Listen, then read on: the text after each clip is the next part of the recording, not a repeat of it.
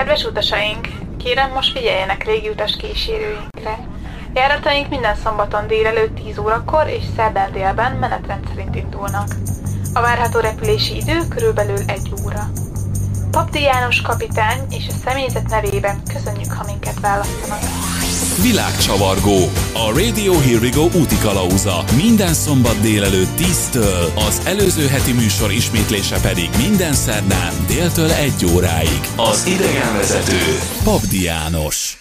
Sziasztok! Pap Jancsi vagyok, és ez itt a Radio Hivrigo utazási magazinja, a világcsavargó. Tartsatok ma is velünk egy érdekes helyszínre, ami többek közt azért is izgalmas, mert politikailag Európához tartozik, ezen belül is Spanyolországhoz, földrajzilag Afrikához, de gyakorlatilag egy az Atlanti-óceán közepén lévő picinke kis szigetcsoport önálló kis szigete, amit szokás az Atlanti-óceán gyöngyszemének is nevezni, és ez a hely Tenerife. Tartsatok ma is velünk! Kezdjük el Tenerife megismerését pár érdekes információval.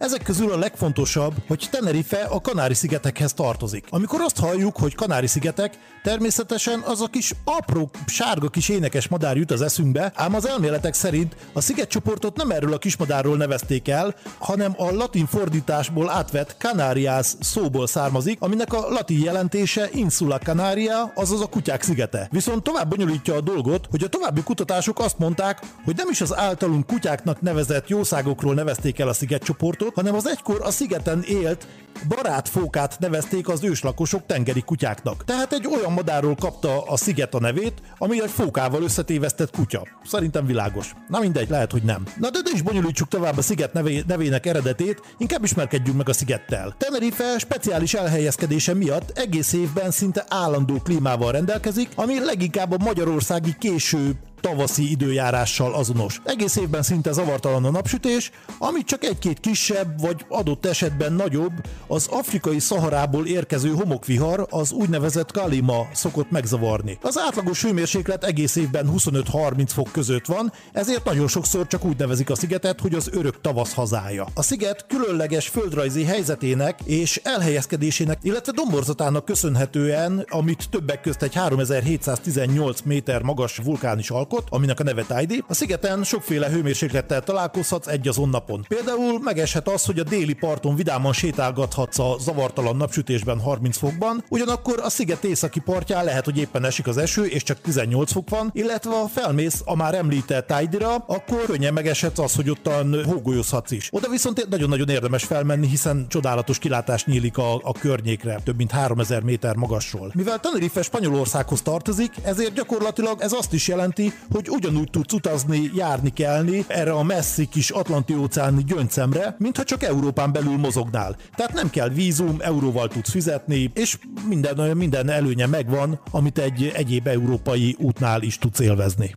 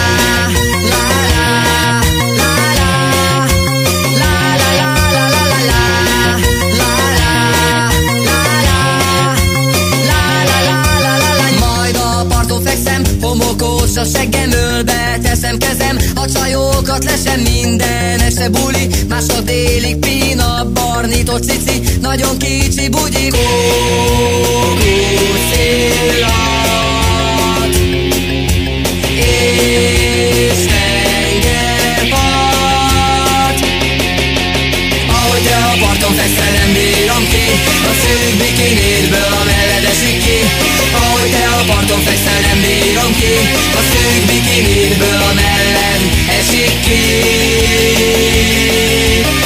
Épp a piát várom, amikor meglátom Azt hittem csak álom, akarom, kívánom Le is ülök mellé, a két melle Már is csöpök felé, hajamról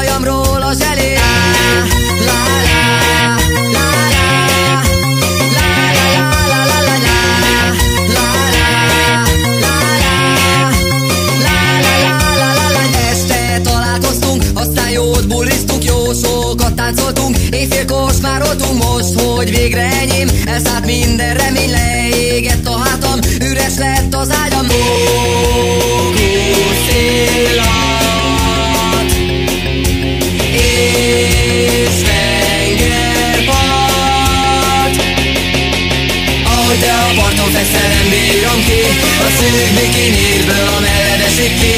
Ahogy te a parton fekszel, nem bírom ki. A szűk bikinidből a melled esik ki. Úgy nézek ki, mint egy homár.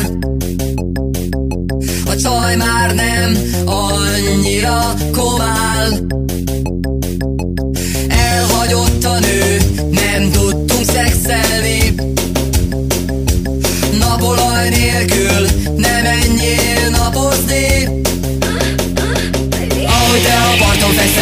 bírom ki A szűk bikinidből a melled esik ki. Ahogy te a parton fekszel, nem bírom ki. A szűk bikinidből a melled esik ki. Ahogy te a parton fekszel, nem bírom ki. A szűk bikinidből a melled esik ki. Ahogy te a parton fekszel, nem bírom ki. A szűk bikinidből a melled esik ki. Tenerifén valahogy egész évben egy kellemes, napsütéses, májusi szombat délután van. Vagy legalábbis nekem mindig ezt a hangulatot juttatja eszembe, és már csak ezért is hívom magamban úgy a szigetet, hogy az örök szombat szigete. Lássuk miért van ez így.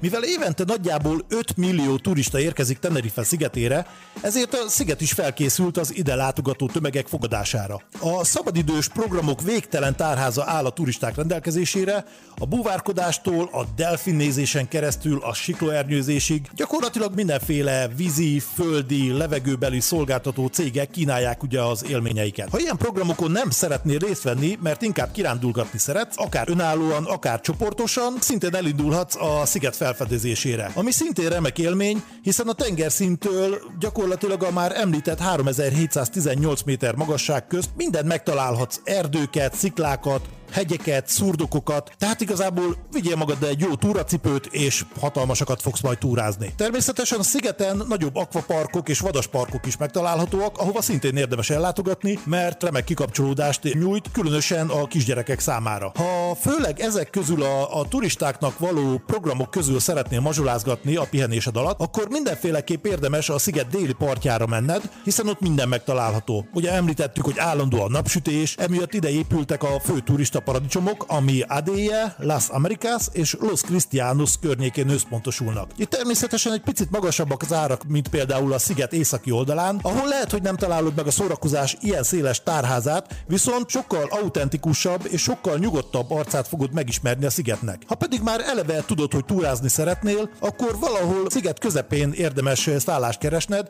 hiszen onnan gyakorlatilag bármilyen irányba elindulhatsz különböző kalandokra. Én, amikor régebben a Kanári-szigetek nevét hallottam, mindig egy megfizethetetlen, egzotikus szépségű, trópusi szigetnek képzeltem el, homokos tengerparttal, pálmafákkal, állandó, kellemes napsütéssel, tehát igazából egy, egy olyan helyet, ami akár Tóth Niki egészségpercek rovatának is remek alapanyaga lehetne. És ez így is van. Viszont az általam vizionált felsorolásban egy hatalmas hibát találtam, ez pedig a megfizethetetlen szó. A szigetre jellemzően repülővel érkeznek az emberek, a repülőjegyek igen változatos árban vannak, de igazából szinte egész Európából 150-200 euróért meg lehet venni az oda-vissza repülőjegyet. Ha a már említett déli turista paradicsomba szeretnél lemenni, akkor ezt többféleképpen is megteheted a repülőtérről. Vagy, vagy rendelsz egy privát autót, vagy bérelsz saját autót, foglalhatsz buszos transfert. Én a helyi buszokat szoktam választani, mivel 3 euróért el tudok menni a már említett Las Americasba. Szállást is természetesen különböző kategóriákban lehet találni, ami leginkább igény és pénztárca függő. Mi például legutoljára két főre 13 éjszakára fizettünk összesen 520 eurót.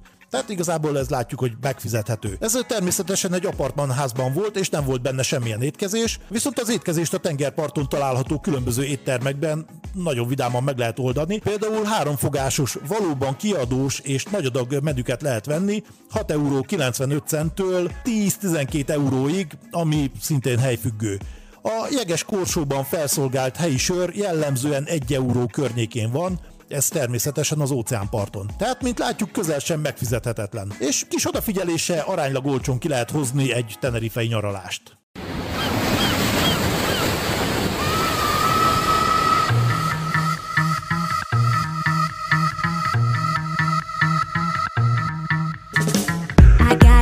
Full of cash and a pocket full of dreams. Gonna leave the town, know what I mean. I got my ghosts surrounding me. We're taking off by this city, led by the sound of R.O.P.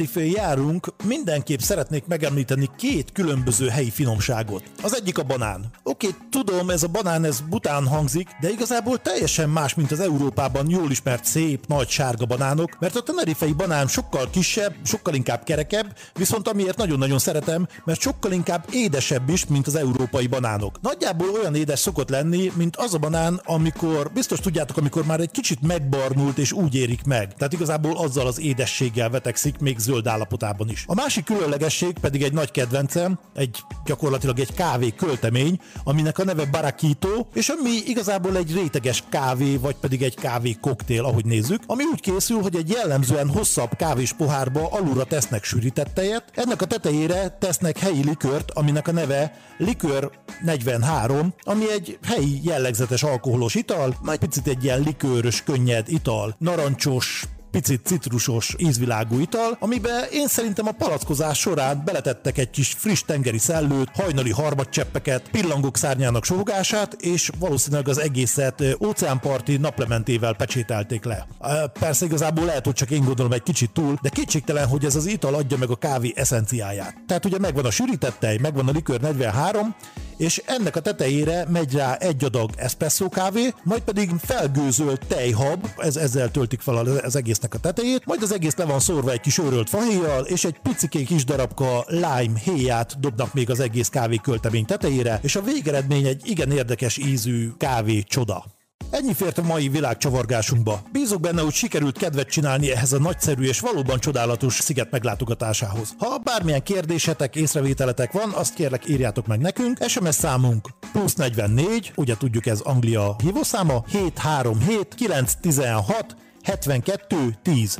E-mail címünk radio kukac hirvigo.rocks. Ez volt a világcsavargó mai adása, Pabdi Jancsi voltam, sziasztok!